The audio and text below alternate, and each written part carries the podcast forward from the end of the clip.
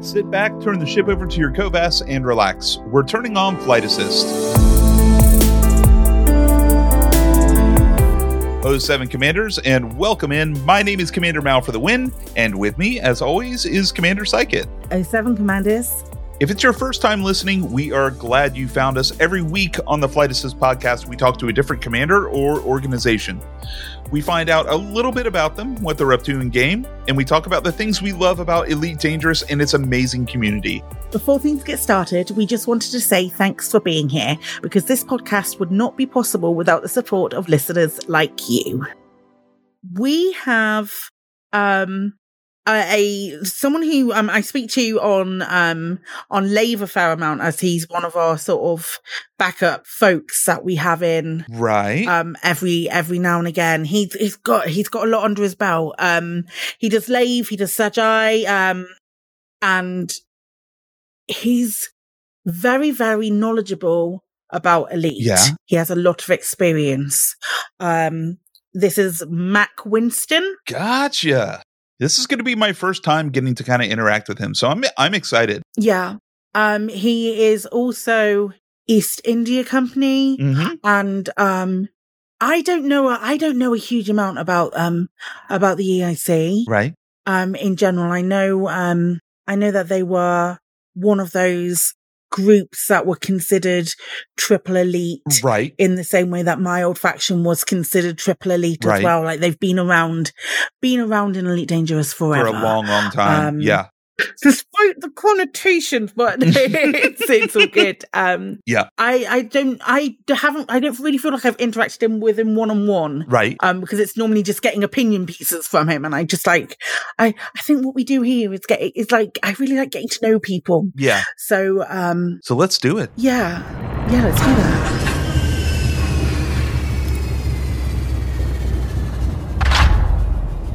Hi, Mac. Welcome on into the show.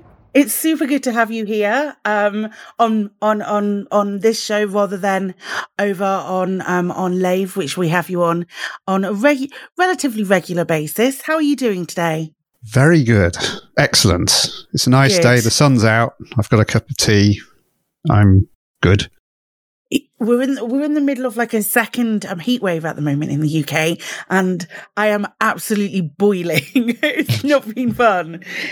Yeah, I, it, it, I live in the Isle of Man. It's about 21, 22 degrees here, so it's just the right temperature. We went swimming in the sea yesterday, and it was glorious. Apart from the jellyfish, which I got stung by. Um, oh no! but yeah, it's been a nice, nice sort of late summer. So yeah, it's very enjoyable. Yeah. Absolutely. For anyone who, anyone out there who doesn't know who you are, um, if you could tell us a little bit about yourself. So basically like your commander name, um, if you create any content for Elite and how long you've been playing. Yes, uh, I am Commander Mac Winston of the East India Company, um, which is, we've been a player group for, well, since, well, I think when did we start? It was about the March after 1.0 came out. So yeah, we I've been in that group for a long time, and I started I started with Elite Dangerous with the beta. I did have alpha access, but I never, for, for, for, many reasons, I never actually started with the alpha. I didn't start till the beta started.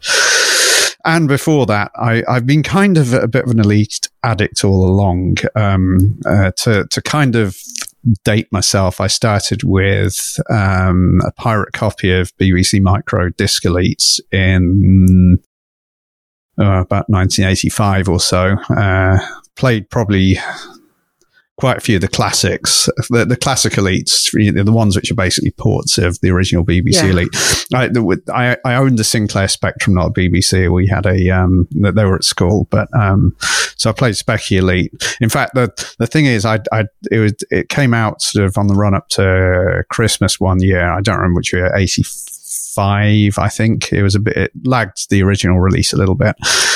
And so my grandmother asked, What do you want for Christmas? So I said, I would like a Sinclair Spectrum Elite. And so she went and bought it. And I, I knew she'd bought because we had all the presents under the Christmas tree. When my parents went out to work, I would carefully open the wrapper so it couldn't be detected that I'd done it before Christmas, slid the box out, played the game. I put it all back together before my mother returned from work. And uh, so, yeah, I was uh, I, it was yeah, it was. Uh, so by the time Christmas Day came, I, I, had to feign surprise, but I was already probably rated dangerous by then on the Spectrum version because I'd been playing it all all through the school holidays already. Um, Brilliant. So yeah, uh, and then yeah, so I, I played the PC version as well, the PC version of Classic Elite, um, as well as right. Frontier. I didn't play Frontier that much. I played Frontier First Encounters an awful lot. I really enjoyed FFE. Um, and it was it was interesting because quite quite there's there's a bit of a community formed around FFE. You had people like John Jordan who, after it was basically out of the shops, he reverse engineered it and fixed some of the outstanding bugs uh, and added a few mm-hmm. new features. So he had kind of a annotated disassembly of the whole game, which uh, you could you know people could add stuff to. So other people add added things like Direct 3D, so you play on Windows, or OpenGL, so you play on Linux or whatever. So um, yeah, I played FFE quite a lot, and I, I with a few others, we we had a um, we had a little community going called the EBBS, the Elite Bulletin Board System, um, which yes. I, unfortunately I've never seen anything like this for Elite Dangerous because we had a lot of fun of it with, with it. We, I mean, it was just general chit chat about the game. And remember, FFE was a single player game; it didn't have any MMO features or anything mm-hmm. like that. But we used to do this kind of role playing storytelling. It wasn't like a you're like a tabletop game where you've got a game uh, dungeon master and you you you know you, you yeah. pick a character whatever. We all wrote kind of short stories in this very loose collaborative form where our, uh, all our stories kind of intermingled. And it was it was a lot of fun to do that. And we we wrote masses and masses and masses. In fact, some of it's still on the internet. Um, if you search for the HPA saga, you'll find um, one of the longer ones where about I don't know, probably about a dozen of us contributed, and um, that's really cool. It was oh, wow. It, yeah, it was it, and and it all started from basically a single message on this bulletin board. One of the guys, uh, a guy called Norman Mosser, wrote this thing where he was trying to steal a he was he had the, he had these alien creatures who wanted to steal him to steal the, something called the huge plasma accelerator which we now the concept in this story the HPA was a bit different from what it is in Elite Dangerous because Elite Dangerous didn't exist then of course. So he he wanted Norman Mosser to steal this thing from the Federation because this was like an experimental weapon you'd mount on a megaship and blow space stations up with and then there was this whole saga about stealing this weapon, uh, and Mosser became kind of a bit of a master criminal, and we all we were all either aiding and abetting him or trying to get him. Um, each each person in the story. So and it, and it, had lots of twists and turns. And the funny thing is, we had we we never had a plan. We never sat around and said, "Okay, this is the story plan. We're going to write it like this." Somebody would write a bit, and then you write a bit reacting to that and you'd write a bit and we'd all borrow our characters a little bit so you know we'd all write our characters in and it it, it worked surprisingly well. Unfortunately i've not found anything like that happening in frontier first encounters. I mean they're not frontier first in elite dangerous. I mean you've got things like the inara journals and i've written a few of those um, until they, they, they're not collaborative. They're no, not, they, don't, it, they don't super bounce off each other. I've been I've d- been in a similar project around like a story. Of, I think the di- the Discord still exists. It's still preserved. Yeah. Um, but in a very similar sort of roundabout way. Um, in sort of like a Dungeons and Dragons format. Yeah. Um, uh, obviously, um, but um, but with with very very little dice rolling and a lot of just like this narrative that's continuing, and that was very very fun. It takes up a lot of your time yes. though, doing stuff like that, just waiting for the next post and seeing what you're doing. I don't think I slept for like a, a month while I was doing that and collaborating with that project. Yeah, um, yeah, but the, I I would just think of the next thread of my bit of the story. Yeah. Usually when I usually when I was out riding my bicycle or something. Um, but yeah, it was, it yeah, it was, um, it, it, was good times. And the, the thing is, when, when the Kickstarter launched, I was, remember there was, you could pay Frontier a certain amount of money, become an official story writer. I was quite tempted by that, but in the end, I decided not to do it because I thought, well, am I really that good of a writer? Um, I, I, write software for a living, um, but am I am I really that good of a fiction writer? Is it going to be worth it? And so, um, I don't know.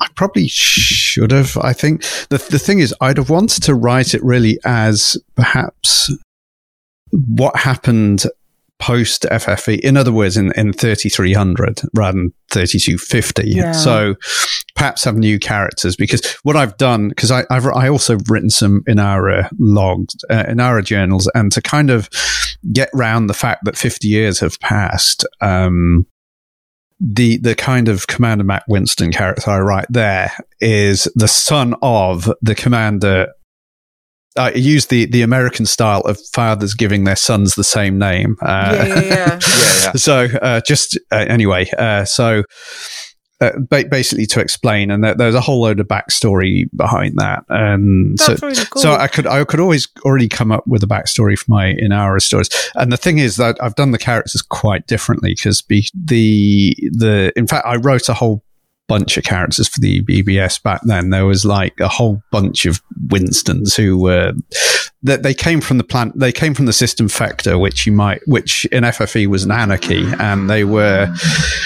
They were all of they. They came from like an agricultural community, and only one or two of them actually became commanders and flew in space. Um, and so you had this kind of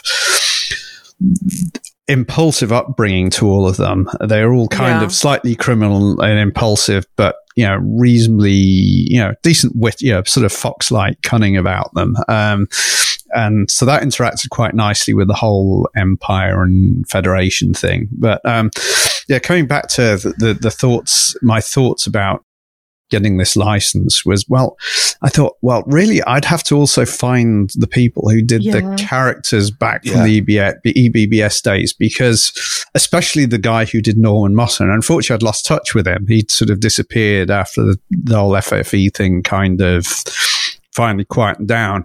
I do check the, I do check on, you know, find on the friends thing on, um, Elite Dangerous just to see if anybody's registered the commander name and he's back. But yeah. no, he never he never has. So um, yeah, unfortunately, because I'd, I'd really like to do I'd have liked to have done something like that again as like you know not just a single author but like a collaborative yeah. thing between say three authors and and kind of done the whole EBBS thing, but for Elite Dangerous. But anyway, it was not to be. So um, instead of me, Drew Wagar's the famous person and a few others. I was going to say, I could have been me instead of Drew Wagar.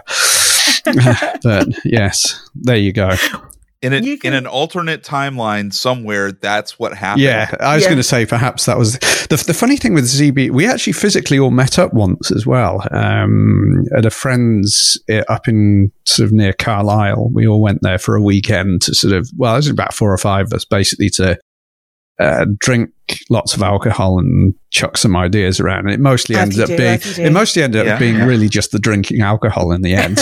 yeah, tends to be the case. Tends to be the case when any elite dangerous folks sort of yes. meet up. There's always yep.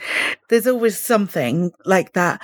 Um, you can you can tell just quite how how passionate you are about um elite from even um just um hearing you hearing you then. Um, what was it back back in the day, what was it that got you interested in Elite? What was uh, what was that driving point for you? Well, there's two things. Firstly, it was like, wow, this game is like 3D, and there hadn't been any proper on the on eight bit eight bit platforms. I mean, there'd been attempts at 3D. Yeah. There was things like 3D tanks on the Spectrum, and there was things like there was the good old Battle Zone clones. They were always around. But this was totally different. This was like it wasn't just that it was 3D, but it had all, you know, the little quirky things like yeah. the, the, you know, the, this planet is famed for its edible poets and all that kind of stuff. And this whole, this little proc generated set of eight galaxies. And, it also had that the the 8-bit versions also usually came with a couple of missions as well which you because there wasn't really the internet you kind of found out about by accident. You get incoming message and it'd be like oh my god what's this? It was like a real surprise. But also i think yeah and this whole thing about story writing as well um, is the is is is the fault of Robert Holdstock, who wrote, who was commissioned to write the book, the dark, the little, the small, the novella, which came with every eight bit version of the game, called the Dark Wheel, right. Um, right? And that was you read that, and it sort of it was no longer just graphics in a game you played this sort of brought the whole thing, you know, it brought the universe alive. The whole thing, including the manual for it, that just the regular manual, which was about the same size as the novella. The way the manual was written, I think Holdstock had a hand in that too.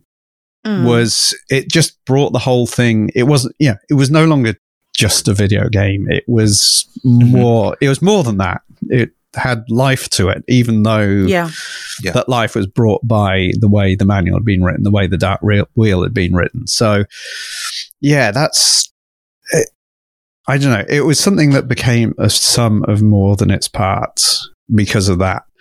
And yeah. that that thing has really continued on because if you think you, you, got Frontier, that came with actually a collection of novella, novellas, and so did FFE. Mm-hmm. And Elite Dangerous, of course, has had um, the the Michael Brookes book.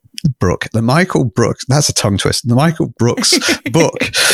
Actually, if you got the box, if you're a Kickstarter and you got the boxed edition, you actually got the physical paperback with it as well. Um, so you, you have always, which I still actually I still haven't finished. it's like I got halfway through, and this happens with books these days for me, unfortunately, because it's a full site. It's not like the Dark Wheel, which is a short one. It's quite quite a long one. Um, yeah. So yeah, it's. And then, of course, we've got the whole thing with um, the the the whole sort of yeah, I mean, people criticize the way multiplayer works in Elite Dangerous, but when it does work, you get you get some really great moments in it. I mean, yeah. like I love going on expeditions, uh, and I usually go on Commander Yannick's expeditions. Um, mm-hmm. So he's he he usually does the one celebrating space milestones, like he did the the Mercury expeditions, the the Apollo fifteen, the Apollo eleven. The Apollo fifteen was the most recent one. That was just back earlier yeah. in the summer. And the great thing is, we all have these meetups on these every every usually uh, usually on either a Saturday evening or a Sunday evening. We'll have a meetup and we'll we'll do silly things on a planet somewhere, and it's it's just it's just great fun to have a bunch of kindred spirits sort of group up together and you know have some shenanigans, you know that kind of thing. So it, it, it really does it for me that bit. And also the other things when, when I joined, when the EIC formed, I was like, I joined probably within the first week because I, the, the funny thing is the backstory of my characters back in FFE were all alliance. We are all like uh, sort of true, whatever color, green, I think the alliance is. We're all green in the wool. alliance type people. So like, yeah. like the, the, the first spacefaring guy of the Winston family was a guy called James Winston. He was like a, he was like heavily involved in the alliance in, in these stories in the, in the, um, sort of intelligence and flight training things. Um, um, anyway, so, but it was like, well, it's it's a different era now. So my commander's not the same person as any of these people. Uh, why not go to the Empire? You know, why not bask in an Imperial? Well, the cutter wasn't out yet, the, the, the Clipper was. Why not bask in the Emperor's glory? You know, as as an outside again with the um, the idea here is you've still got the the impulsive Fecton side. Now the more the more thoughtful and I'm trying to think of a good word for this. Uh, the, the sort of more I don't know, the, the, the less impulsive imperial side. So, um, yeah. It, it, it, throws up a bit of contrast. But of course, there are still, with the, the EIC's reputation for being like it was in the days of old, a rather aggressive group of traders. You know, we don't just sort of peacefully go around trading. We, we sort of peacefully going, go around trading as a pretext to invading somebody's system. So there's there's plenty of opportunities for shenanigans there. And the first thing we did as a group, there was a um, it was on community goals, brand new. Yeah. And one of the first community goals was to build a new megaship, uh, not megaship, a new um, capital ship. Uh, and it, it, what's it was um, Yeah, let me just look it up. Uh, you can probably hear my brand new mechanical keyboard in the background. it's called the. It was. It was the one that became the FNS Nevermore. Um, right. Okay. Yeah, that's Right. familiar. and it basically was in BD's. I don't remember the system. It was BD plus something or other. Is one of those uh, star catalog name systems, and it was like the EIC and a bunch of other groups. We were going to oppose this because it was it was it's the federation, and we've got to oppose the federation, uh, and so uh, off we went. And this was in the day when there weren't not many people had anacondas. Everybody was doing combat in Vipers and Cobra Mark threes, oh, which was absolutely day. brilliant. And there's no wings either. You had to drop in on Yeah. people's low wakes. That was the only way to do it. So we're all cruising around the system. We had this whole password system where you would send a message to a player and it, it wasn't something that was obvious a password. It wasn't like, what's the password? Yeah, to try and detect whether they're feds or, yeah, whether they, they, they were allies or not. And so we'd ask them a specific question. If they knew about it, they'd give the right answer. But if they didn't, they'd probably go, huh?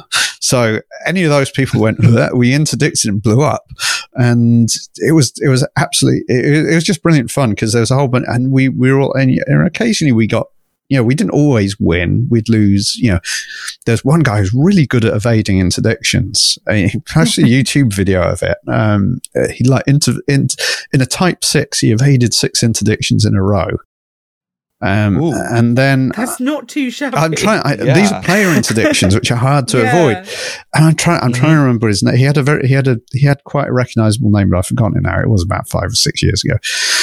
And um, then then there was the guy who I interdicted near the planet, and I remember his name because his, his, he was Commander Stevie G, and I think he's still playing because I see his name pop up. CVG does still play. Yeah, yeah. Anyway, I interdicted him, and he was in an asp. I was in a cover, and I started shooting at him, and he managed to get away. Um, and he was a bit he was a bit annoyed about this being interdicted. Um, and he saw me coming out because I, I- it was at Hudson Dock where the station this system, and I so I went there to refuel and repair. And he saw me coming out, so he went after me, and he was like sending me angry messages and trying to shoot at me. And I was like hugging this. I was having to fly, hug, hugging this because I knew if he shot the station, he was done for. So I was hugging the station and I'm flying through all the structure, trying to get away from this guy. And so we, we had several sparring sessions because he was really out to get me after I'd gone from them for the first time. I'd, I, I never blew him up and he never blew me up, but, um, it was, yeah, uh, that, that was very memorable. And another memory, you know, it wasn't just that. And the, the whole thing with the, the, the hilarious thing with the FNS Nevermore is that the, the, the CG did actually manage to complete successfully despite our best intentions. We kind of knew that anyway, but we could certainly slow it down and make it a bit risky for people. And uh, due to a bug, which turned into quite a nice story, the FNS Nevermore, I think, somehow ended up uh, shooting at the space station because it was parked next to Hudson Dock. And it was like this litany, it had all these kind of failures. Um, but the, the most famous one was when it started. Somehow the station and FNS Nevermore ended up shooting at some, each other. What probably happened is the station shot at the ship with its weapons, missed and hit the capital ship, which then started firing back. And then they started Yeah. then they aggroed on each other, and it was like going. This this was going on for like a day and a half, and it was doing. They they're actually getting their hulls down.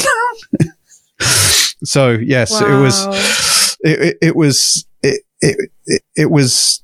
Yeah, it was it was absolutely hilarious, and of course we all had a good laugh at the Federation, and then we had the Lugh Wars, which almost followed on directly because behind that, which which our side kind of we ended up winning that uh, because we concentrated our supply lines and the federation didn't the federation federation players were so salty about it. They were so so salty.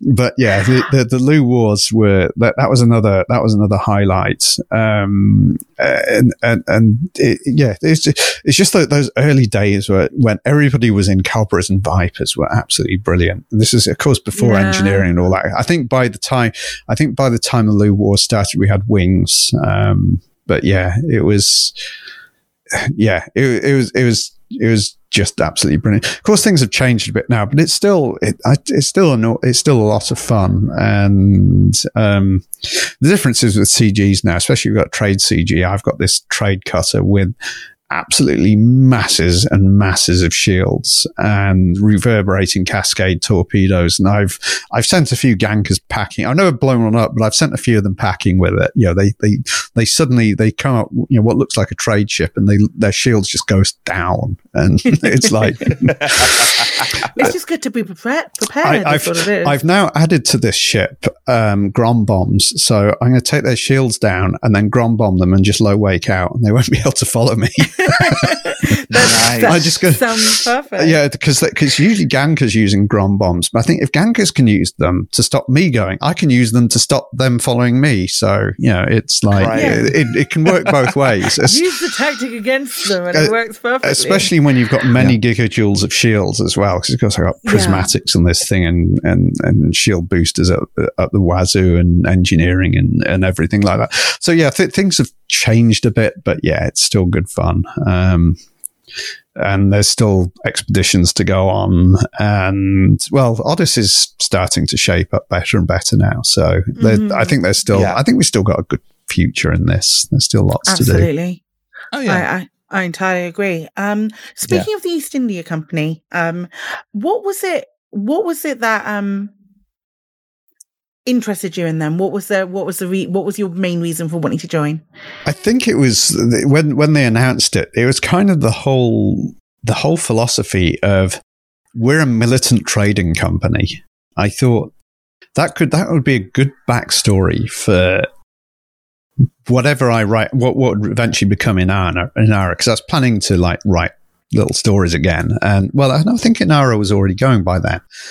And so I just, I just thought it'd be, it, it just make, it make for good character development. Yeah. I mean, it's not really an RP group. I mean, we, we, we usually play the, it's the background simulation we usually do these days. Yeah. Um, yeah. Yep.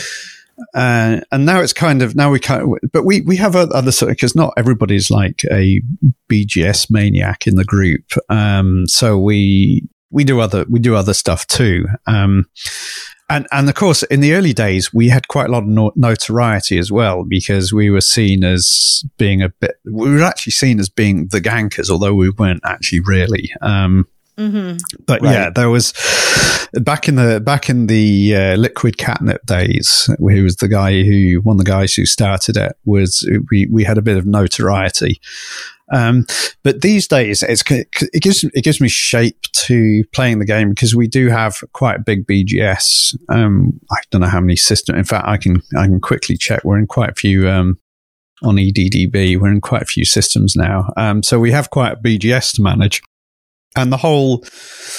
And the thing is, because the galaxy is getting a bit packed, a lot of mm-hmm. horse trading goes yeah. on. A lot of people think, "Oh, power play's boring." Yeah, what it's only do, but we interact a lot with, especially with with Patrius. I don't know whether he's supposed to be Patreus or Patrius. Somebody at Frontier said it was Patrius, but people call him Patreus. I've heard people say both. Yeah, yeah. So yeah. Um, we we um, there's a lot of horse trading that goes on behind the scenes. So it's there, there's the whole. I, suppose you could call it meta game, but the whole the whole player the whole sort of player interaction going on behind this. So, you know, to try and avoid stepping on people's toes. And we have, we have alliances with certain other factions because, uh, and we have agreements with other and so on and so forth because the galaxy around us is getting quite packed with player groups and a lot of them is, a lot of them are still active because I think the BGS kind of keeps people playing. It gives people because it gives the shape. It gives if you're in a group, it gives shape to the game, and yeah. it gives right. You're not yeah. just flying because well, it's something to do on a wet Wednesday evening. You're doing because you got a strategic. You're flying the spaceship because it's going to do something to the BGS. So it, it's you know it, it it gives a it gives purpose and meaning to the the whole gameplay. Um, yeah, yeah, uh, and, and uh, you, yeah. I think I was going to say I think that's important, especially for people who enjoy the mechanics of a space simulation game, but don't have that sort of creative mind to like build their own adventure. Yeah, it gives them something that they can kind of wrap their wrap a purpose around. Yeah, and I think purpose is good rather than you know because you can see in, a, in an open-ended game like Elite Dangerous how you can suddenly find yourself a bit aimless. But if you got something to aim for, um, right, anyway, as you said, I just look at what, what we're at now. We're at 100. We're present in 100 systems as of today and controlling 77. Wow. So we're in, let's see, we're in, in terms of controlling, we're 1, 2, 3, 4, 5, 6, 7, 8, 9, 10, 11, 12, 13. We're 14th in terms of how many systems controlled. Nice. Um, Sweet. And uh, sorry, in how many presents um, in controlled we are uh, about 15th or 16th.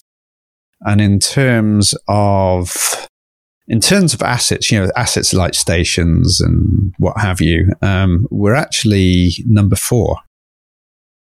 Fleet carriers Very is the nice. highest, but that's just fleet carriers. That's just right. number of fleet carriers that EDDB knows about.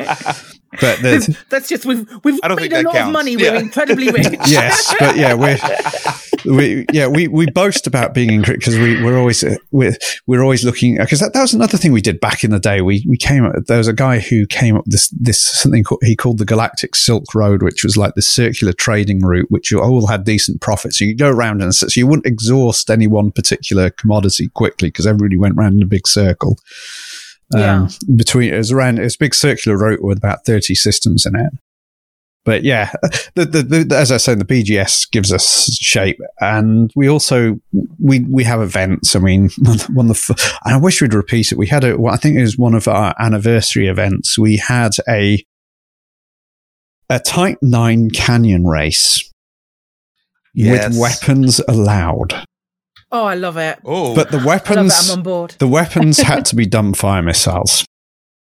So you had all these oh, Type Nines, better Type Nines, dumbfires flying everywhere, and in in in a canyon. You had to stay below the lip of the canyon, and yeah, it was that was good fun. it was That's it was excellent. a good night. So when you were talking about BGS, and you were you were looking stuff up. I I know you mentioned um, EDDB and you've mentioned Inara. Are there any other uh, like third party resources or tools that you really find yourself relying on when you're uh, those are the those are the, those are the two I'm on all the time. Of course, I use EDSM for exploration stuff right. and to look mm-hmm. at to look at my path and of course stuff. I I actually organised an expedition once um, called Thanksgiving thirty three oh four. Um, the the idea behind that was um, it was just something we you know it was it was it was another thing you know organized something with the EIC's name on it, and it was it actually became EIC plus Lave Radio because um, we'd collaborated for a bit on uh, the the um, AEDC were annoyed that Lave was controlling Lave Radio was controlling the Lave system, and there was a whole there was a lot of there was a lot of stuff going on for several for weeks and weeks and weeks about over the control Lave. Mm-hmm. And of mm-hmm. course, there's a whole Lave because of course, in the East India Company, we have something called the trading post where we store rares and we trade them with people so they can do engineer unlocks. Yes. And of course, so we got a big stock of Lavian brandy. So we're, we're always up, up there picking up Lavian brandy. Anyway, this was kind of a run to Colonia, um, not via the normal Colonia collection highway routes, but sort of via a smuggling route as as such. So like the top of the the top of the the top of the galaxy, finding the neutron boosts, all that kind of stuff. So it was a bit of an uncharted route, and so I did this as an expedition registered on the EDSM uh, called Thanksgiving 3304. It was around the US Thanksgiving holiday, so it was um, we launched um, around that time. It was actually the Tuesday yeah. before we launched live on Lave Radio. we had a loading party. We had a loading party of Onion Head at Kappa Fornacis and a loading party of Lavian Brandy at Lave, and then off we went.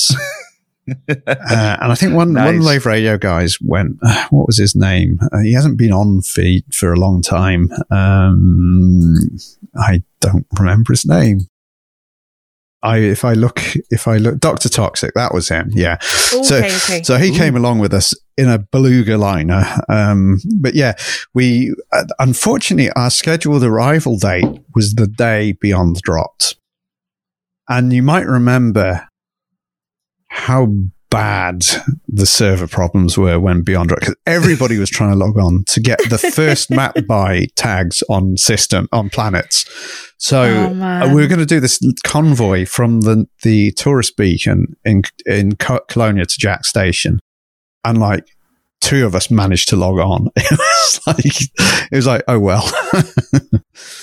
Yeah, we spent That's the whole so- night. that's We spent the whole night trying to log on. I thought I should. what I Oh, should have done. Uh-huh. I should have delayed it, the arrival for like a couple of days. But anyway, Yeah. you live and learn. But it was it was good. We had a Yeah. we had about thirty five sign ups. I, I think about fifteen made it. A few people blew up on the way.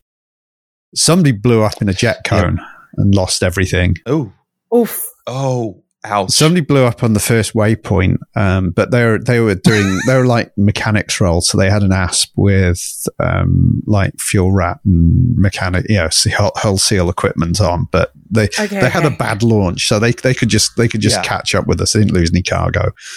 Uh, but yeah, we we had a we had a few explosions along the way. Um, but yeah, it was uh, it was that was that was a that was a quite an quite an enjoyable experience. But it, it you do to get that EDSM organized and expedition badge, you have to put Yeah. you have to put a lot of work in. Yeah, you have to You've done one, haven't you, Mal, as well? Yeah, yeah, I did. I did the uh the basically it was the launch of the of the Dogs of Lore, which is my uh squadron and player minor faction. It was launching the carrier for that.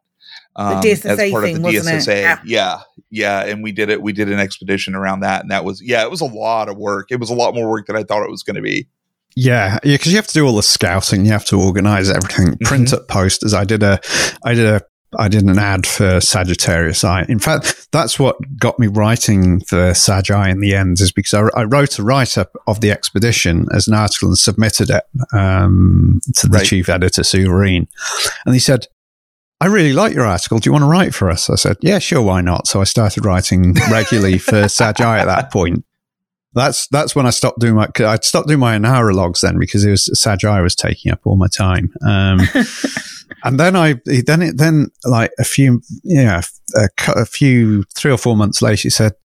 You really write. You re, you, you, re, your your stuff's really easy to edit. Edit. You seem to understand the the the style guide for Sag Eye. Do you want to become an editor?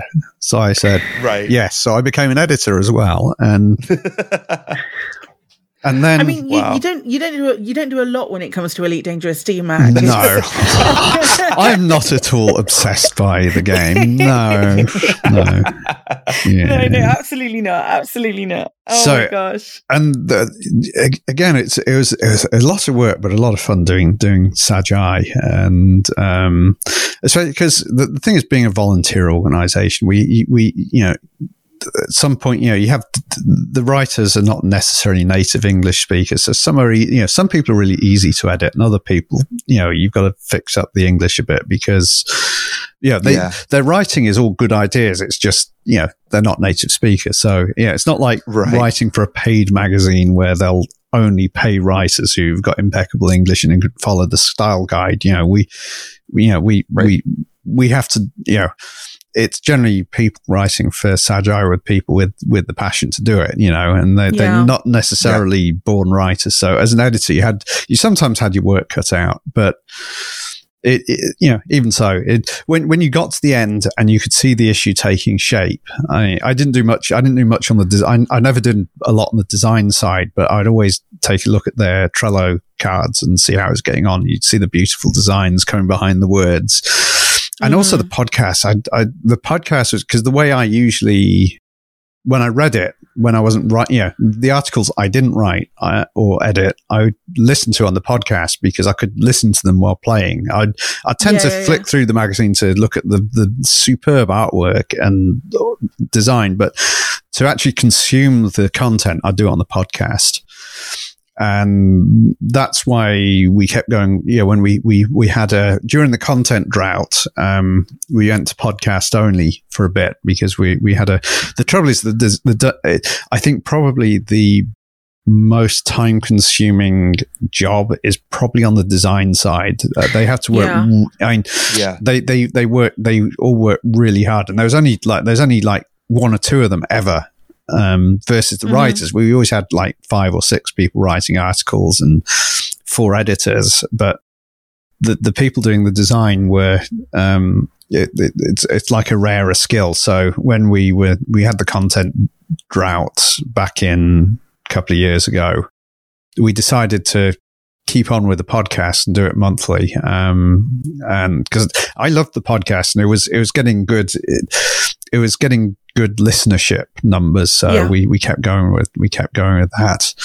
Unfortunately, Sag Eye is back in another in another pause right now because again because uh, people yeah certain key people had real life issues they had to attend to and anyway that's that's the way it is and we Yeah. thought we thought what we'll do we'll pause it for now um i don't know when to but i would imagine by the time Odyssey is in good shape. Yeah, like sort of around console Odyssey release time.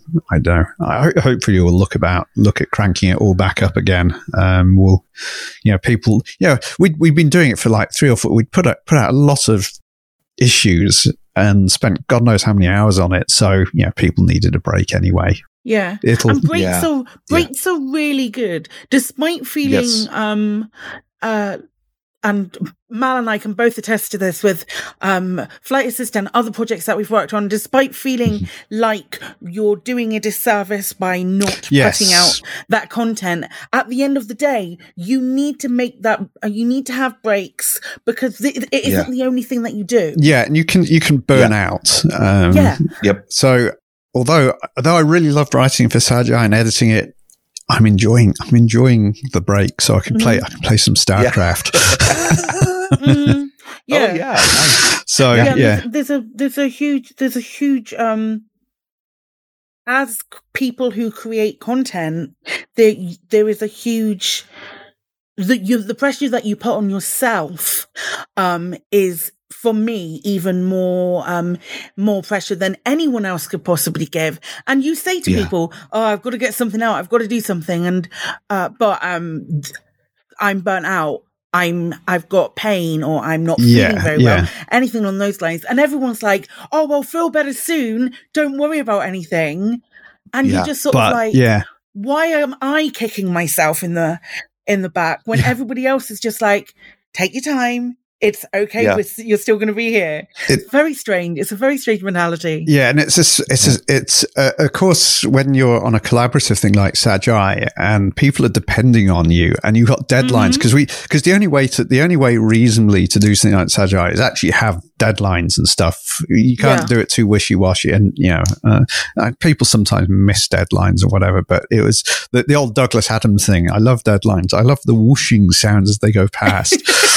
um, Yes. But yeah, Oh, yes. but for for the design people to have enough time to do their job and for the pod you know the, the voice actors to get their bits recorded and for the podcast editor who of course is peter Wotherspoon, to get it all together uh, Mm. and and and add their bits you know the continuity bits to it you, you've got to get all the writing done sufficiently in advance and all the scripts made for the for the voice actors and all that kind of stuff so yeah, you do feel you do feel under the cosh a bit sometimes when you look at the Trello card. You think, "Oh God, I've got like Yeah. three articles to edit tonight, so I don't miss the deadline, and I've got to do a good job on it." And I've gone through this first one, and it was written by a non-native English. I've done one pass, but it really needs at least another two passes, and it's like, mm. Yeah.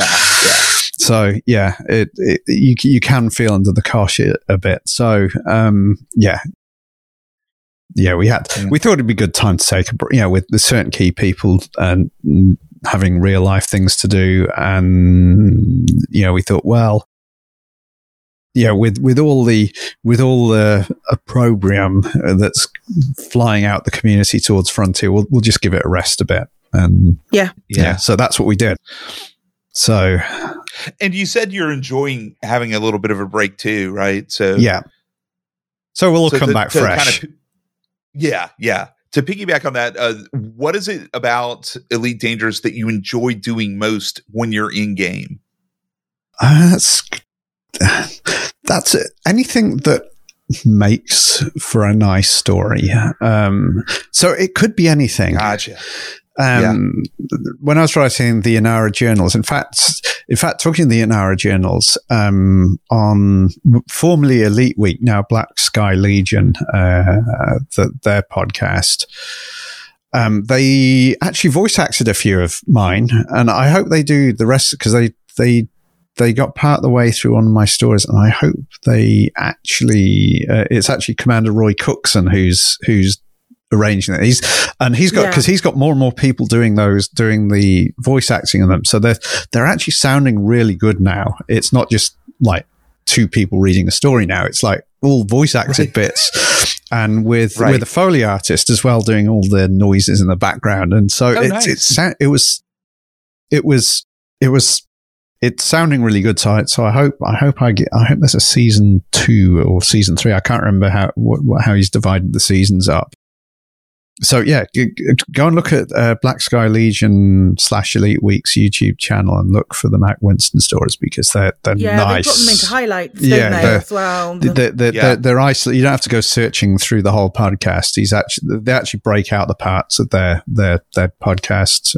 um, or like I think they do a live show as well into individual bits. But yeah. Mm-hmm anything that anything that makes a story. And it could be something as simple as I failed a mission once and I wrote this as I wrote, I turned this into a, a, a, a you know, a, a, logbook entry in Inara. It was like, um, sort of,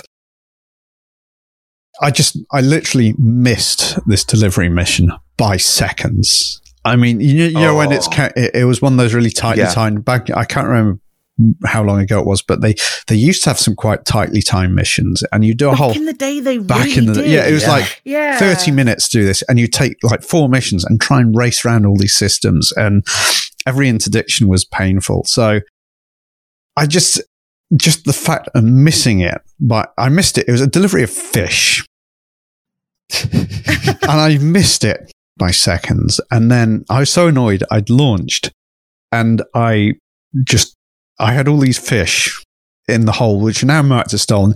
So I launched, and literally as I was flying away, I dumped them. It was a planetary base. I dumped them over the planetary base as I went. and I turned that into getting into into getting into trouble story. Um, with the with with the with the station commander of Harvest Port and Kappa Fornacis, who is like this this formidable sort of old imperial man who I always imagined to be. If you, if you ever watched Red Dwarf, yes, yeah, you know Captain yeah. Hollister, that kind of uh-huh. resigned look gotcha. that he has. He goes. Yeah.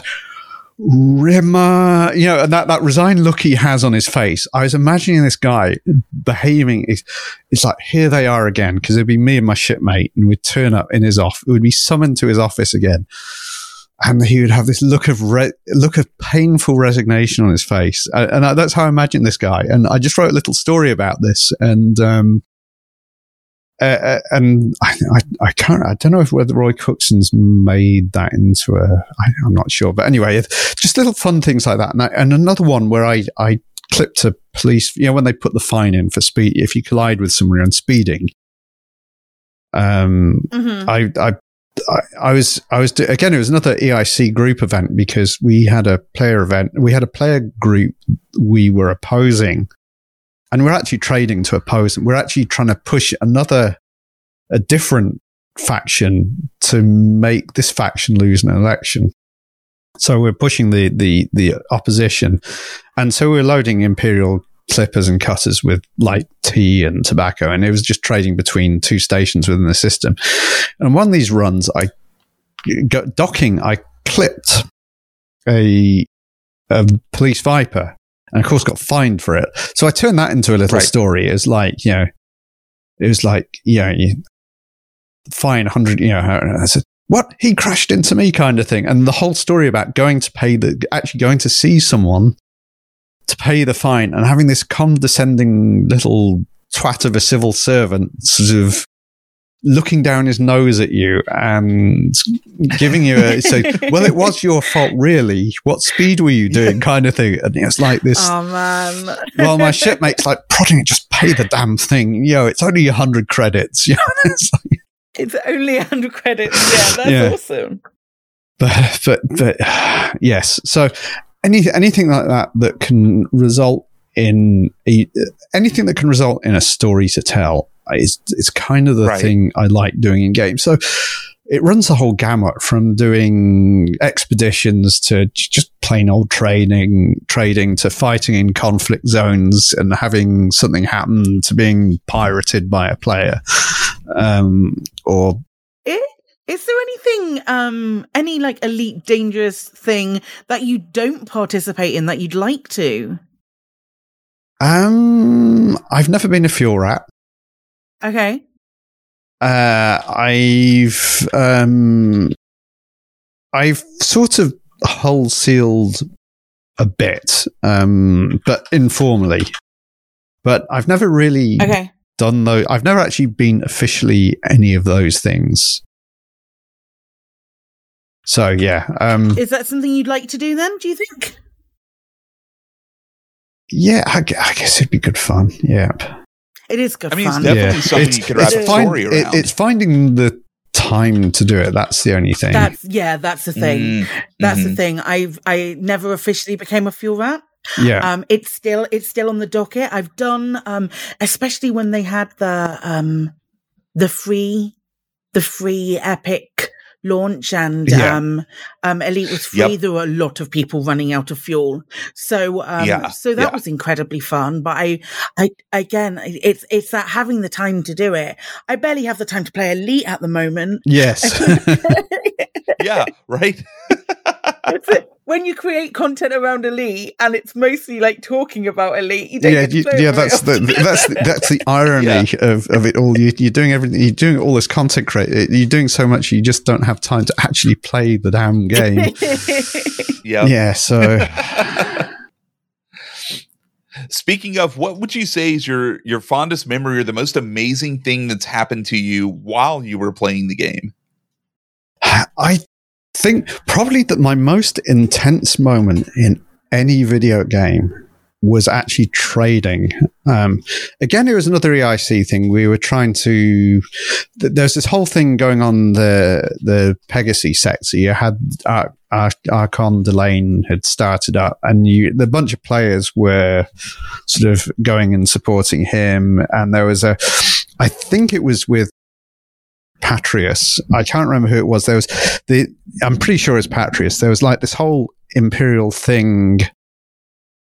This whole imperial thing about Yeah. opposing them. So of course, us being empire, we did what we could. So there was a there was there's a bunch of trading going on, and so it, and it was also relatively early on. I had a Type Seven, and you know what you know what's you know what Type Seven is like. It's basically a big flying coffin, which doesn't.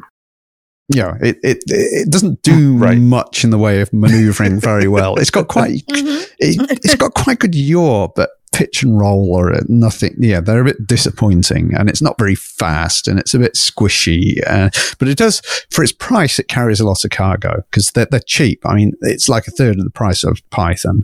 Um, so I'd, I'd got this shiny Type Seven, and I'd managed to get the shield, at least the shield A rated, and we're doing this Yeah.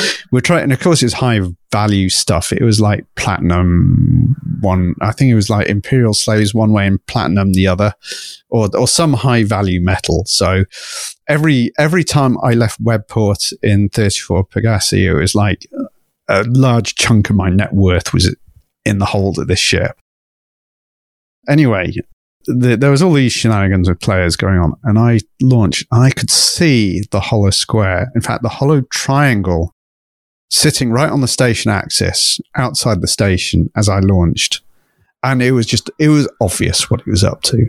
It was an Imperial Clipper, which, unlike the Type 7, is quick and can turn Mhm. reasonably, even if it slides a bit, it can, it turns a lot better than the Type 7 and has a lot more guns than a Type 7 and a lot more shields than a Type 7. It's just everything that a Type 7 isn't in terms of combat. right. So I launched. I thought, right, well, here we go.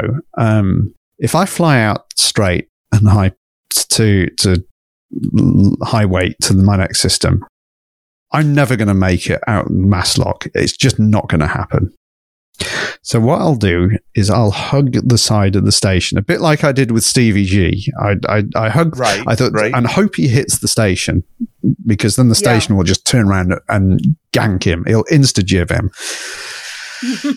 So anyway, I hug, and and the other the other curious thing is the extension mast lock at the back of the station is close to the station and the front of the station. So it's equidistant from about the middle of the docking port. And of course, the Yeah. there's a lot more on a Orbis station. There's a lot more back than there is front.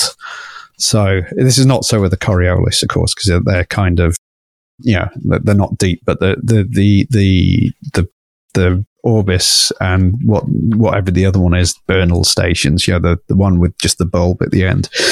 They all Uh, uh, Yeah, yeah, yeah. Ocellus. Ocellus, yeah, they all extend back a long way. Uh, and so, anyway, I I had to fly this Type 7 like an eagle. This guy, immediately, he starts lighting me up. And he's zipping around. He's just flying around me like, you, you know how you have a wasp flying around your head on a summer's day? He was Yeah. doing this. Yeah. He was, his ship was just so much more maneuverable than this Type 7. And I was trying to fly this thing in gaps that a Type 7 has no business flying through, you know, in the structure of the ship.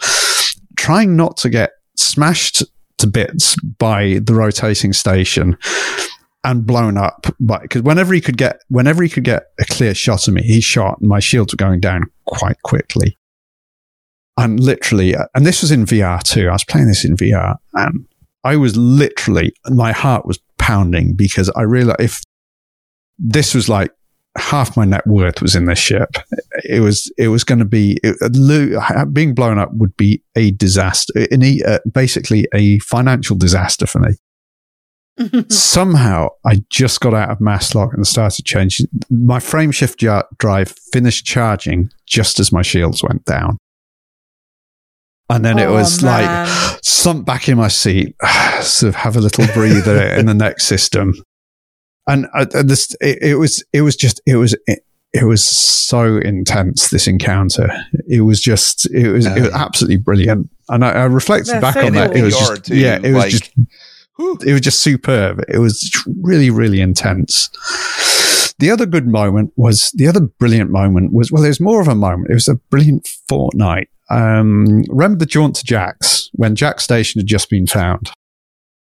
Um, Uh-huh. I went on the second expedition, and it was a big. Again, we had meetups, and we had this rule. I think it was Cohen Leth who had um, planned the route for this. So I went on the second August Exodus trip to Jaques Station.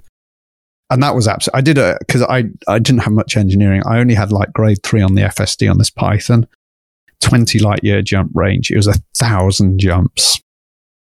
But oh, that yes, a me. thousand That jumps. actually hurts Yeah. me. and it, Yeah. and it, it, it was it was quite a tight schedule. We it was a two week it was two weeks to get out there, and so there was a lot of jumping. But yeah, I I did it, and the the great thing is is a community goal started at Jack's for ex, exploration data, which was going when I arrived. So I had a thousand jumps worth of data to turn. wow. oh no, that's great. Holy So- that's great. Done. so it ended up being quite it ended up being quite useful for me in the end it that is the big earner and it's funny th- th- th- another, another one with with uh the whole colonia situation was back in the they they had um there was a bug where they were doing transport missions long range transport missions with a a completion time of 24 hours hmm from Colonia to the bubble. But they paid a lot. And I thought they should have just left it in because if you've got the dedication to do it, I think you should be paid a few hundred million for I agree. moving whatever it was they wanted from Colonia to the bubble. Same. And I did it. It was a, I thought, okay, I want to go back to the bubble because I want to do some EIC stuff. And I've been away from uh, BGS for a month now doing stuff in Colonia because it was out, it, we, I'd done the Christmas Carriers convoy. And it was like, you know, so I'll do one of these missions. And it was like a grey, wet Sat. It was a, like in January or February. It was a really cold, nasty day. So I stuck the headset on. I did it all in VR. It was about 12 hours on the clock. It was about 10 hours of actual flying. So I didn't have a, I didn't have a, I didn't have a, um, auto repair thing. And so I couldn't really neutron boost. Um, Oh, man. I, so I had to do it all. I could do a few neutron boosts, but I had to do it all just in a. It was in an anaconda, but it was way down in masses of cargo, so only had a 35 light year jump range. So, but fortunately, in those days, there was always lots. There's always somebody on in voice on the um, CCN Discord. So there's like half a dozen people on in voice, and they kept me sane. They kept me from going space mad. But literally, it was like this epic journey that I did. I just did it in a single day. I stopped for lunch and stopped for dinner, and that was it. it was just, it was just jump, jump, jump, jump, jump. But yeah, it was. Uh, oh my gosh. That dedication. Yes, it was that. It, but it, it's another good memory doing that, and, I, Yeah. and that made that made enough to turn my anaconda into a battle anaconda, which I could use in conflict then. Well, it was worth it. yeah, what this is gonna this is gonna be a very um a very strange question uh, for you because I think it's relatively obvious. Um, what is it that keeps you logging back in? It's- I, I'm just a hopeless addict, Mhm. basically. but yeah, it's it's the, the the ongoing the ongoing stuff with the with our BGS group. It just you know gives reason and purpose, and I also I, I just uh, I'm either going to have to get a new graphics. I'm still on a GTX 980, so I've had to give up VR for now. And although there's there's a there's that there are some bits of optimism that performance they are fixing performance in Odyssey and graphic new graphics cards are starting to become available. You can now get a 98 uh, sorry 3080 Ti for RRP which is still a lot of money but it's better than you know I refuse to deal with scalpers. I just won't do it. Um, Yeah. Yep. so, um, but, you know, uh, I think, hmm, shall I get a new video card now? Or shall I hold? Well, the trouble with Christmas is coming up, so they'll probably shoot up in price again. But, um, so perhaps I can restart with VR again because I have stuck the headset on flying into an atmospheric planet in VR until the frame rate tanks is breathtaking. It's absolutely Yeah. beautiful. And for all the faults Yep. with the Odyssey terrain generation system, well, we all know about the repeating textures, Yeah, yeah, which yeah. Frontier know is a big issue with, especially with Explorers. And uh, and in in Doctor Kay Ross, I trust. Um, I'm sure. Yes. A I hundred percent, absolutely. I'm sure Yep. they'll, they'll eventually. It's going to need a lot of work. I don't think it's going to be anything they can fix anytime soon. But I'm sh- they they know how much we care about it. I think David Braben probably cares about it too, and has probably said, Mhm. you know, hmm just yeah, we don't mind that it takes time. Just try and find something to make this better. But when you actually get down to surface level, the scenery is often abs- yeah, yeah, people complain yeah, there are odd- bugs and are weird textures here and there, but notwithstanding that, there are some absolutely breathtaking scenes. I mean, e- you know, even amongst what what is perhaps boring terrain, I found this flat place with the, the terrain texture was like this. It looked like broken up salt flat and it had a blue sky. It, it just looked like I'd landed in Utah and there was distant mountains. It looked like I'd landed in the salt flats in Utah. It looked, it looked, Yeah. it was absolutely, it, it was, even though it was mostly flat with some distant mountains, it was breathtakingly beautiful. And you've now got some, you've got features that I think are more convincing than Horizons. Um, I've spotted things like U-shaped valleys, which are like the leftover from glaciation. Uh, so in their geomes, as I think Dr. Ross called them, um, they they have taken in they've taken into account actual processes that might you know how might a feature be formed, and I and I think it's it's where the system is working well, it's working really well, and it's bringing some absolutely breathtaking vistas. And so, yeah, every so every so often, I just I see a what looks like a nice planet with an atmosphere and fly to it just to drive my SR, SRV around it, you know, and and see it. Even Yeah. I even with the even with the slow flame frame rates right now, it's just it's uh, you know it, it can just look absolutely brilliant. Mhm. So I'm Mhm. I'm positive about the future because they're working on these things, and Yeah.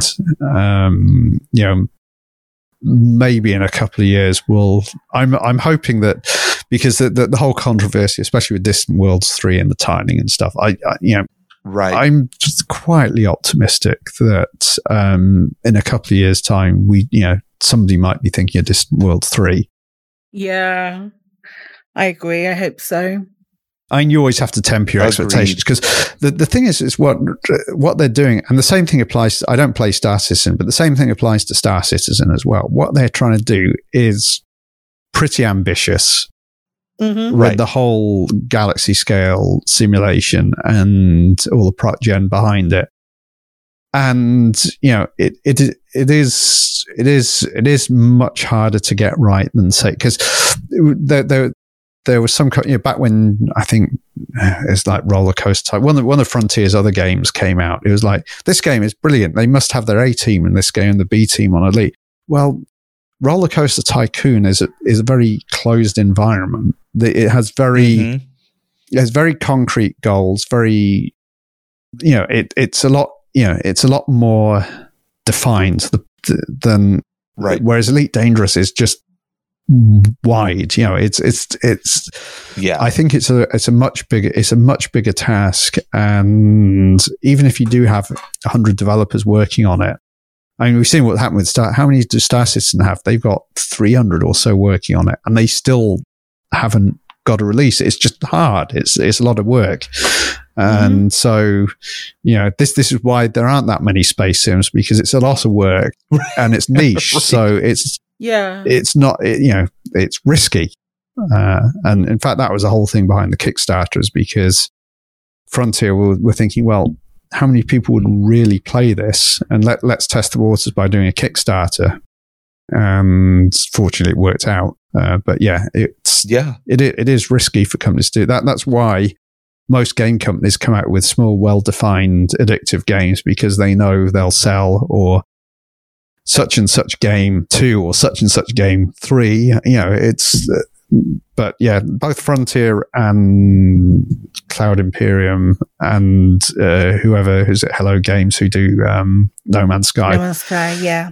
it Yeah. is you know it's they've had to you know it's been a bigger risk for them but um they're all being s- th- th- you know they're all i mean no man's sky is is one that's held up as an example of something that started bad but has come good and Right. i could see the same thing with odyssey odyssey you know the, it's been a lo- learning experience for for everyone um hmm and so you know yeah i i can i can i can understand the diffi- I, I can understand why you know, everybody's been a bit upset about it but on the other hand i can understand the the monumental task frontier have in front of them to do Yeah. to meet player expectations Yeah. Yeah. it is a it is a big job Mm.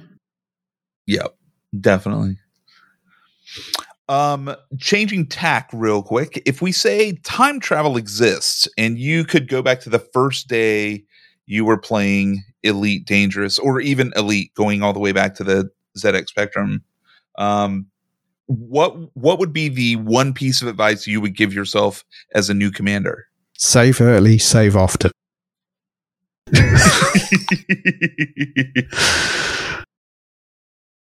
I like that. that's that's yeah, that's like the best advice period, and, and, and in the back- elite dangerous era it's the, the, the same the, the- it's now never fly without a rebuy it is the Yep. same thing but b- back in those days if you if you died you went back to your last save position uh, Right. anyway yeah so yeah save early save often but funny enough i have occasionally i have got risky and flown without a rebuy but it's never gone bad for me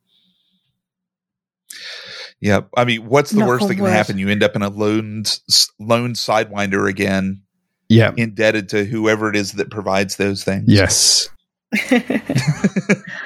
as far as we, we've touched on the future um future content and um how what what you're hoping for in the future is there a bit of content for elite dangerous that you have um you completely have your fingers crossed for um appearing in the in the future be it distant future or relatively recent uh, planets with thick atmospheres and weather systems.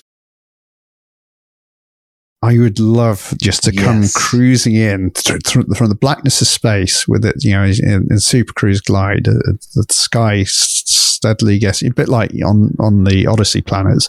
The sky getting steadies, and then you fly through a rain shower, and rain starts streaking up the canopy Yes. and you know that it goes slightly green as you fly through some bad weather and stuff. I'd I'd love to see though that that again is a big big ask because you think you think how many Yeah. how long did the Microsoft Flight Sim people spend on the weather in their game?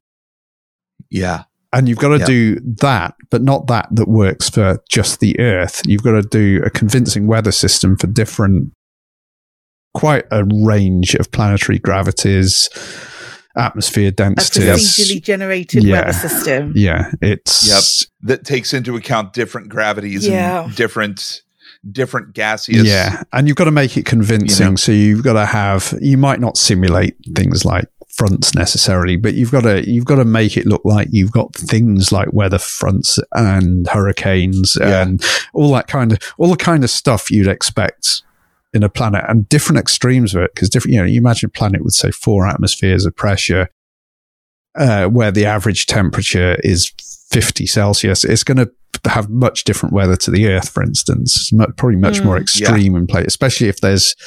I I think- think of like a maybe a uh, planet that's that's uh, tidally locked. That's going to have with an atmosphere. That's going to have very interesting weather with one side permanently dark and one side permanently light. Yeah. Yep. So Very true. But it'd be so It'd nice be- to cut to fly it'd through. be great for ex- it'd be great for explorers, but it's a Yep. big big ask. Yeah. Yep. If you could have um one going smaller scale, if you could have one quality of life improvement to elite that like wouldn't break the game, it wouldn't necessarily be, you know, a huge ask, but just something small that would make your life better as a commander, what would it be and and why? Uh, VR on foot. Oh, yeah. because the the grey two D screen and the workarounds going to the external camera. don't- That would Yeah. that is when we're getting towards Ready Player One. Once you've got VR on Yes. foot, it then becomes a Mhm. Yeah. seamless experience, uh, and you, you'll know because that's the difference with VR. When when you're playing on a screen, you're kind of sitting there playing a video game. When you're a VR, Right. you I, I am I am no longer uh, I'm no longer Java programmer by day and gamer by night. I am this space pilot. Right. It's just it it just puts you it really puts you in the universe and having being able to do Yeah. that on foot, being able to get out and just unboard your ship, walk through the station to the bar uh, and all that kind of stuff, seeing all the people there, you know, perhaps some players and what have you. And that would be nice. Coror- coror- an, addi- an addendum to that would be sort of things like play, you know make the social spaces more sto- social sort of more player emotes and things like that so Yeah, you can you yeah, can Yeah. you absolutely. can gesticulate you can make expressions and stuff like that uh, Yes. The- yes. Like, um, give me more than just a tea bag. That's great. yes yeah Yeah. yep. then it, then you're starting to get then you can actually really get into your character properly yeah. Yeah. Yep. so yes Definitely. Think Do you play anything else when you're not playing Elite? yes i i'm totally addicted to starcraft 2 Okay. I started. Excellent. I usually play it for years and years and years. I've played Protoss in one versus one, uh, and I'm sort of I'm sort of mid rank. I play play Platinum League. I I got to in, uh, playing Protoss, Nice. which is because basically you have leagues: you have bronze, silver, gold, platinum, diamond, masters, grandmasters. Uh, masters is the top two percent in your region. Grandmasters is the top two hundred. So they're the really good people Mm-hmm. and so most people sort of in, end up in the middle. So um, once you're in platinum, you kind of know what you're doing. It's just your execution is very imperfect, and you might have trouble multi because uh, StarCraft's really a game, a huge, hugely a game of multitasking, um, Yeah. being able to divide your attention and. The the pros are really good at it, but I'm not so good at it. So I, I every so often I almost get into diamond and then never quite make it. Uh, Oh, I no. started playing. That's my Overwatch story. My Overwatch Yeah, story. yeah. I started Most diamond. Nah. a couple of months ago. I started playing Zerg because I noticed with I'm not very careful with my units. Uh, it's, it's Protoss is expensive units you want to take care of. Um, Zerg, you Right. just swarm people basically. Right. I thought I'm, I'm my my unit loss tab is always too big when playing Protoss. So perhaps I perhaps my play style is better for Zerg. Anyway, I'm really struggling with Zerg. It's it's actually it's a completely di- it's a totally different mindset playing Zerg. And yeah. But yeah, and I'm doing all the things that annoyed me when I was playing Protoss to my Protoss opponents. I because I Nice. think now, whenever I get matched up with a Protoss, I think what, what used to really annoy me when when I was playing against Zerg, the surprise mutalisks. I always died to those. If I if mutalisks showed up and I hadn't scouted them, I died. And the the lurkers, which are like these these buried units, which which send spikes up, they do tons and tons of damage. They're like siege units Right. even if I scouted lurkers coming, I really had a hard time with them. So I, you know, I, I, I do that. But yeah, Zerg is Zerg is. I'm struggling with it, but it's good. It's good fun. I've I've had some really good games, uh, and it's nice to- playing a different race and just getting a different perspective, and it refreshes the game. It's like starting from new. And I watch too many. I watch too many. Um, I always watch Falcon Paladin's uh, YouTube. He, he casts a game about five days a week uh, on YouTube. And he's casted a few of my games because I, I Patreon, I, I'm on his Patreon. I send him a game every month, and he, he so he casts one of my games. So it's quite because he plays Zerg and he's in Diamond League, so he's he can usually make some useful comments about what I'm doing wrong. Uh, but yeah, so I. I, I like watching the the videos there as well. The other one, and this is uh, the the other the other game I play from time time to time is Train Simulator. oh, Uh, it's good. Uh, interesting. I, I've I've always been a bit of a train enthusiast, but and that is an expensive hobby because the thing is, Mhm. if you think Elite Dangerous is a niche, Train Simulator is a niche double plus.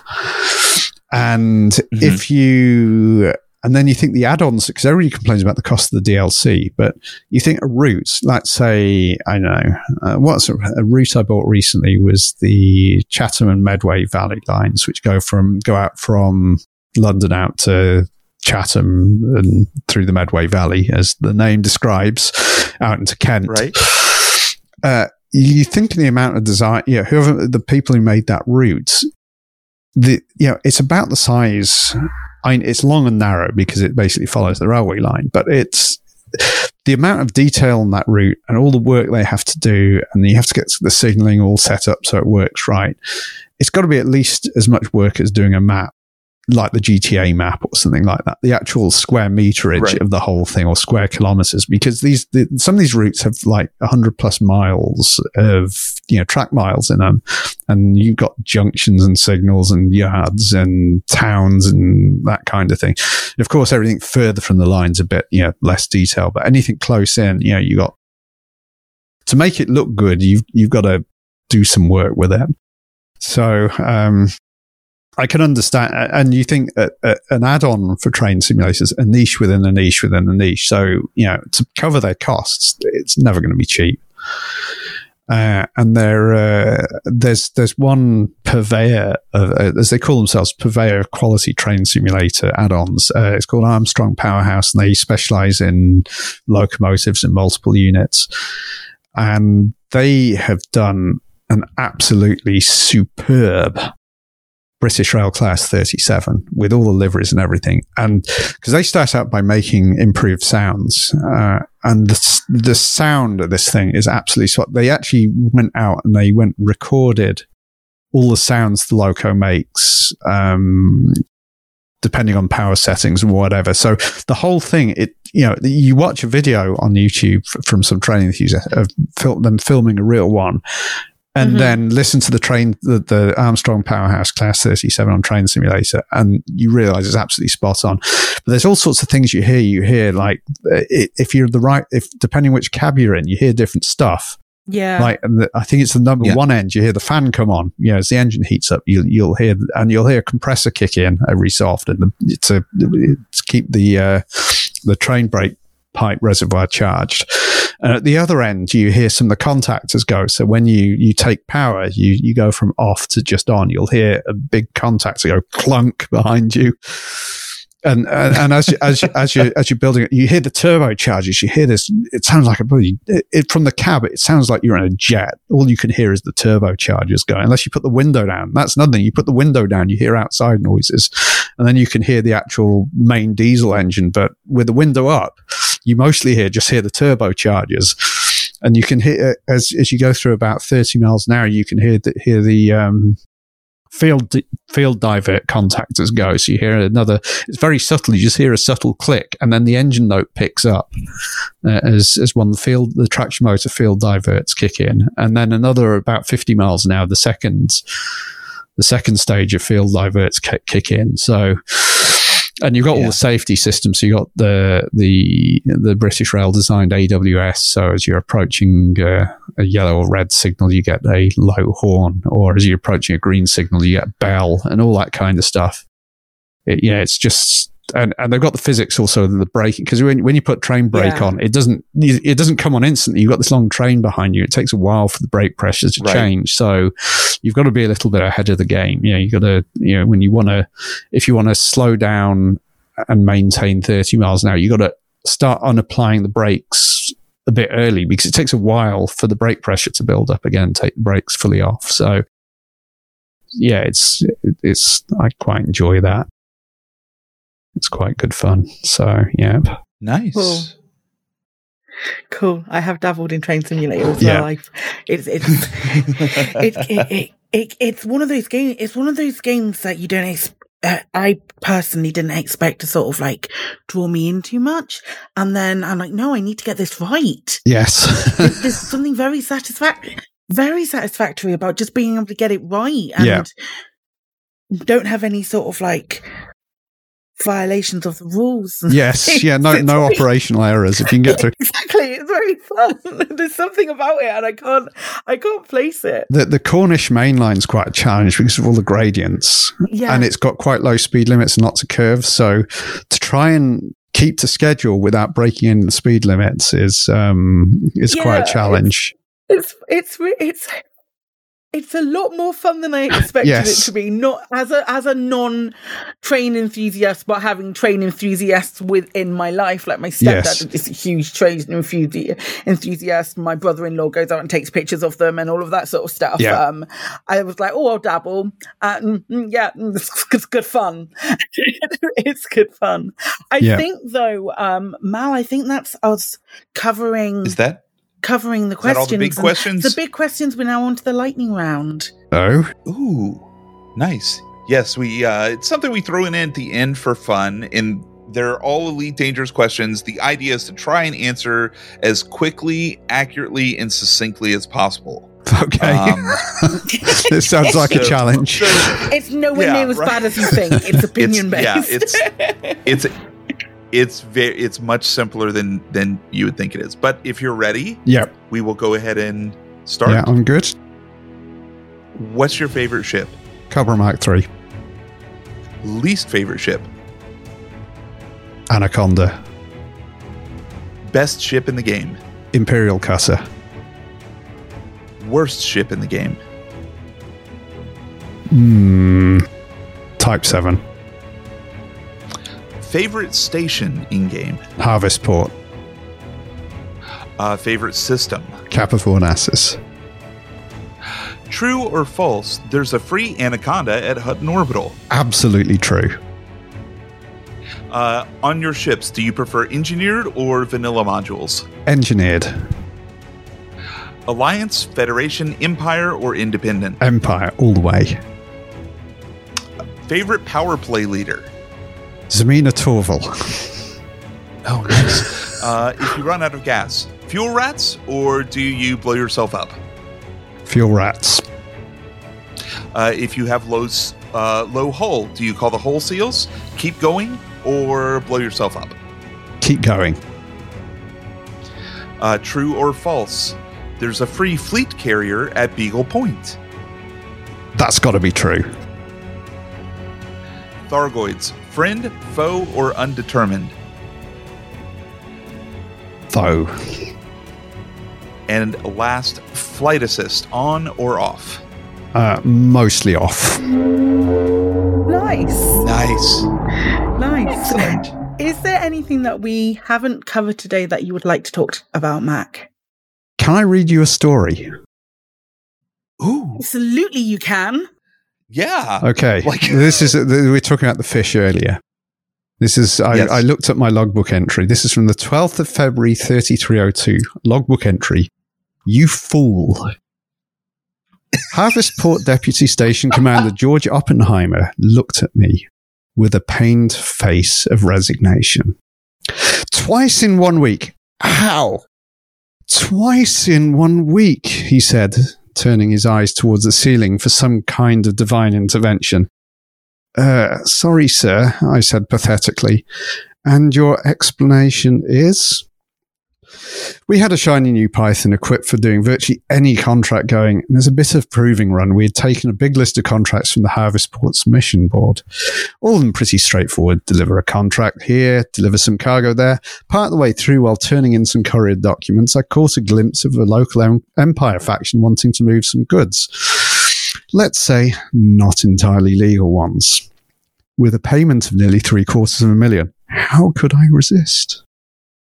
Shame it caused us to overrun the delivery of fish of all things. The news had got back to Oppenheimer before we even got back to Harvest Port ourselves. There was a distress signal, I said, and we all know about the rules on those. Had to stop and check it out. And? Oh, it was some kind of fool who'd run out of fuel. I think we were too late. The ship was cold and dead anyway, and we didn't have the gear to, to do the fuel transfer, so I reported it at our next stop. Perhaps the fuel rats will be able to help. Well, I admire your dedication to the safety of lives in space, Oppenheimer said forcefully, and I'll be checking with the stations on the itinerary to make sure it was this was true, by the way. Now, there's nothing else you want to tell me. Uh, I don't think so, no. You don't think so? What about the detour you, you took? Oh, that. Well, uh, there was another Empire group wanting a delivery, and I thought we could fit it in. I see. A delivery of what? Uh, I don't remember. You don't remember? Vasquez, do you remember? He said, his penetrating gaze sweeping across the room towards Cal like a laser beam. Cal shuffled uncomfortably. No, sir, he replied. We were only late by seconds, I said, trying to keep the conversation away from that topic. Mission failed flashed upon my console, and we were literally on final approach to Chute's holdings. We had a docking clearance, and the landing gear was down. Oppenheimer interrupted as his face subtly changed a few shades of red. You know, the East India Company relies heavily, heavily on its reputation for getting a job done well? Yes, sir. Uh, Chute's commander did say. And the second late is a contract failed? Yes, he said that also. And the reputation damage can cost millions? I nodded. And that. He reminded me of that. Yes, sir. And can you tell me why it rained fish at Chute's Holdings? Oppenheimer said menacingly. oh no. On climb out, well, we were a bit frustrated about a mission failed by mere se- seconds, and Cal had ejected, ejected the cargo of now marked as stolen fish just before we hit witch space. The cargo canisters had fallen 10 kilometers to the surface and burst, burst open on impact. Eight tons of fresh fish suddenly rained down over the entire planetary outpost. It had caused, it had caused a bit of a stink, apparently. Uh, uh, I stammered. Vasquez, why didn't you stop him? Oppenheimer asked, glaring at Cal angrily, completely unaware it was actually he who was the guilty party. Cal coughed uncomfortably. He didn't get a chance, I said, shielding him from the blame. I was angry about this hit situation, so I just hit Jettison. You fool! You bloody fool! Now both of you get out! Oppenheimer yelled, stabbing a fat finger towards the door. We didn't hang around. Well, that went better than I thought, I remarked to Cal, Cal as we hurriedly put some distance between us and Oppenheimer's office. Why did you take the blame, Cal asked As we hurried, he doesn't hate you. Well, yet. I don't think you have much to lose with Oppenheimer. Oh, come on. Let's find some onion head and forget contracts for a while.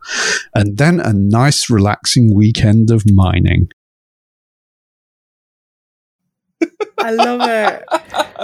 I love it. That's awesome. Fantastic.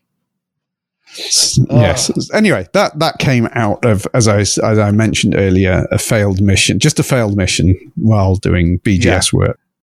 That's so cool. Nice. I love it. I Amazing. love it. I love it when people. Well, there's so many um th- that we've spoken to as well. We've spoken to previously, and we'll probably speak to um lot, lots more people. But um, so many creative people. Um, Yes. be it be it creative writing or be it just um uh, uh imagery and uh video and all of that um all of that cool stuff there are so many creative people that play that game and i love love the fact that elite can even like a little failed mission can generate that spark of creativity Yes. i love it Agreed. Agreed. If anyone wants to connect with you, get to know you better, read more of your stories, all that kind of stuff, um, plug your stuff. Where can they find you online? Uh, various discords. I'm on the Lave Radio Discord, Sagi Discord, EIC Discord. Um, probably the most public Discord. Uh, uh, what uh, Black Sky Legion, um, which is um, well, Black Sky, Sky Legion, Lave Radio are the probably the most public ones. I think I'm still on. I have it in a folder though. I'm still on the um, uh, where is it? The uh, the the one the Colonia one, whatever it's called, CCN. CCN. I'm still on that. That's Oh, yeah, somewhere CCN. with Cohen Yeah, Less. same. Really nice logo. same that's somewhere as well oh man cool nice. Cool. Well, thank you so much for coming and joining us. This has been this Yeah. is this is it's so it's so wonderful to speak to someone with such passion. Because it's, it's so evident from everything that you say how passionate you are about the game. And I love that. Mm-hmm. Yeah. Yes, indeed. Well, Yes. thanks so much for coming on. Very much Indeed. appreciate Yes. it. I appreciate. I appreciate the invite.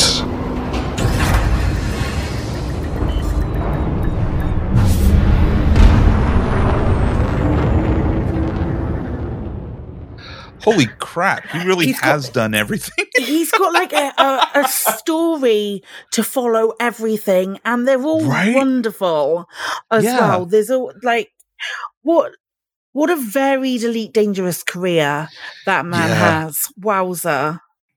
I really, I was really kind of like shocked and surprised and amazed by the whole, uh, the storytelling aspect Mm. of it. Like, I should have known just based on his CV, right? On the amount of things that he's done that revolve around narrative. Of course, he's going to be good at narrative, but Yeah. man, Yeah, very much so. I feel like we should uh, so. we should start an elite dangerous Discord specifically for No, story. no, no, no, no, no, no, no, no, no. It just take up so much Can't- time. I was going to say, can't can't we make I one more thing to take up a I little bit more no, time? No, no, no, no, I, we can't because it would it would literally consume every inch of my being. Because Yep. the, the last time I did something like that, I did, and I, I, I, I, yeah, I the only thing that I can neglect now, Mal, is sleep, and we can't neglect sleep. sleep is important. sleep We is need so that sleep. Just like no, honestly, the last time I did something, I did something like um like a play by post uh, effectively, but like role play like that, play by post. There was a time when um I was still typing away and still typing away stuff, and because they were the other side of the pond, it was seven a.m. and I hadn't gone to sleep yet, and I cannot Oh, do that to myself no. again. no, that is This not might- good. this might be a little That bit of a cry for help, isn't it? The, the, Well, then, the okay, we won't do that then. A very obsessive um, point. I mean, if somebody else wanted to do it, I'd love to go in and read it, but I certainly wouldn't Yeah. partake. yeah, oh, yeah. Oh, I came sense. over in cold sweats even thinking about that.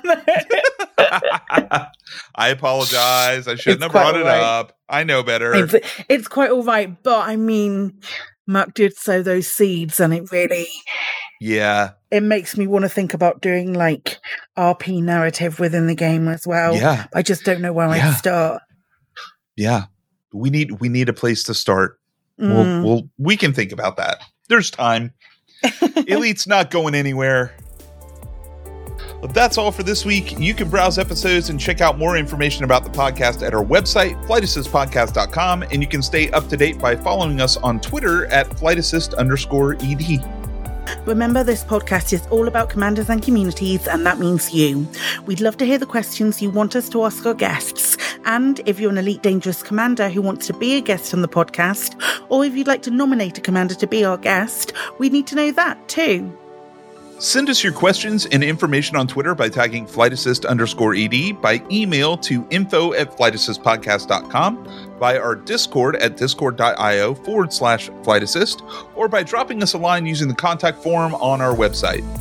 If you would like to support the podcast and get access to exclusive content at the same time, you can do so by visiting patreon.com slash flightassist. With thanks to our flight officer patrons, Atom Foreign, Baron von Marlon, Commander Reese Lang, Crispy Tater Tot, Elvis Kremen, Glitched Helix, Jonathan Turner, Caldra, Not Me Mister, Slightly Dave, Timus V2, and Tomix99. Until next week, this is Commander Mal for the win, And Commander Psychit. handing the controls back to you. Flight Assist off.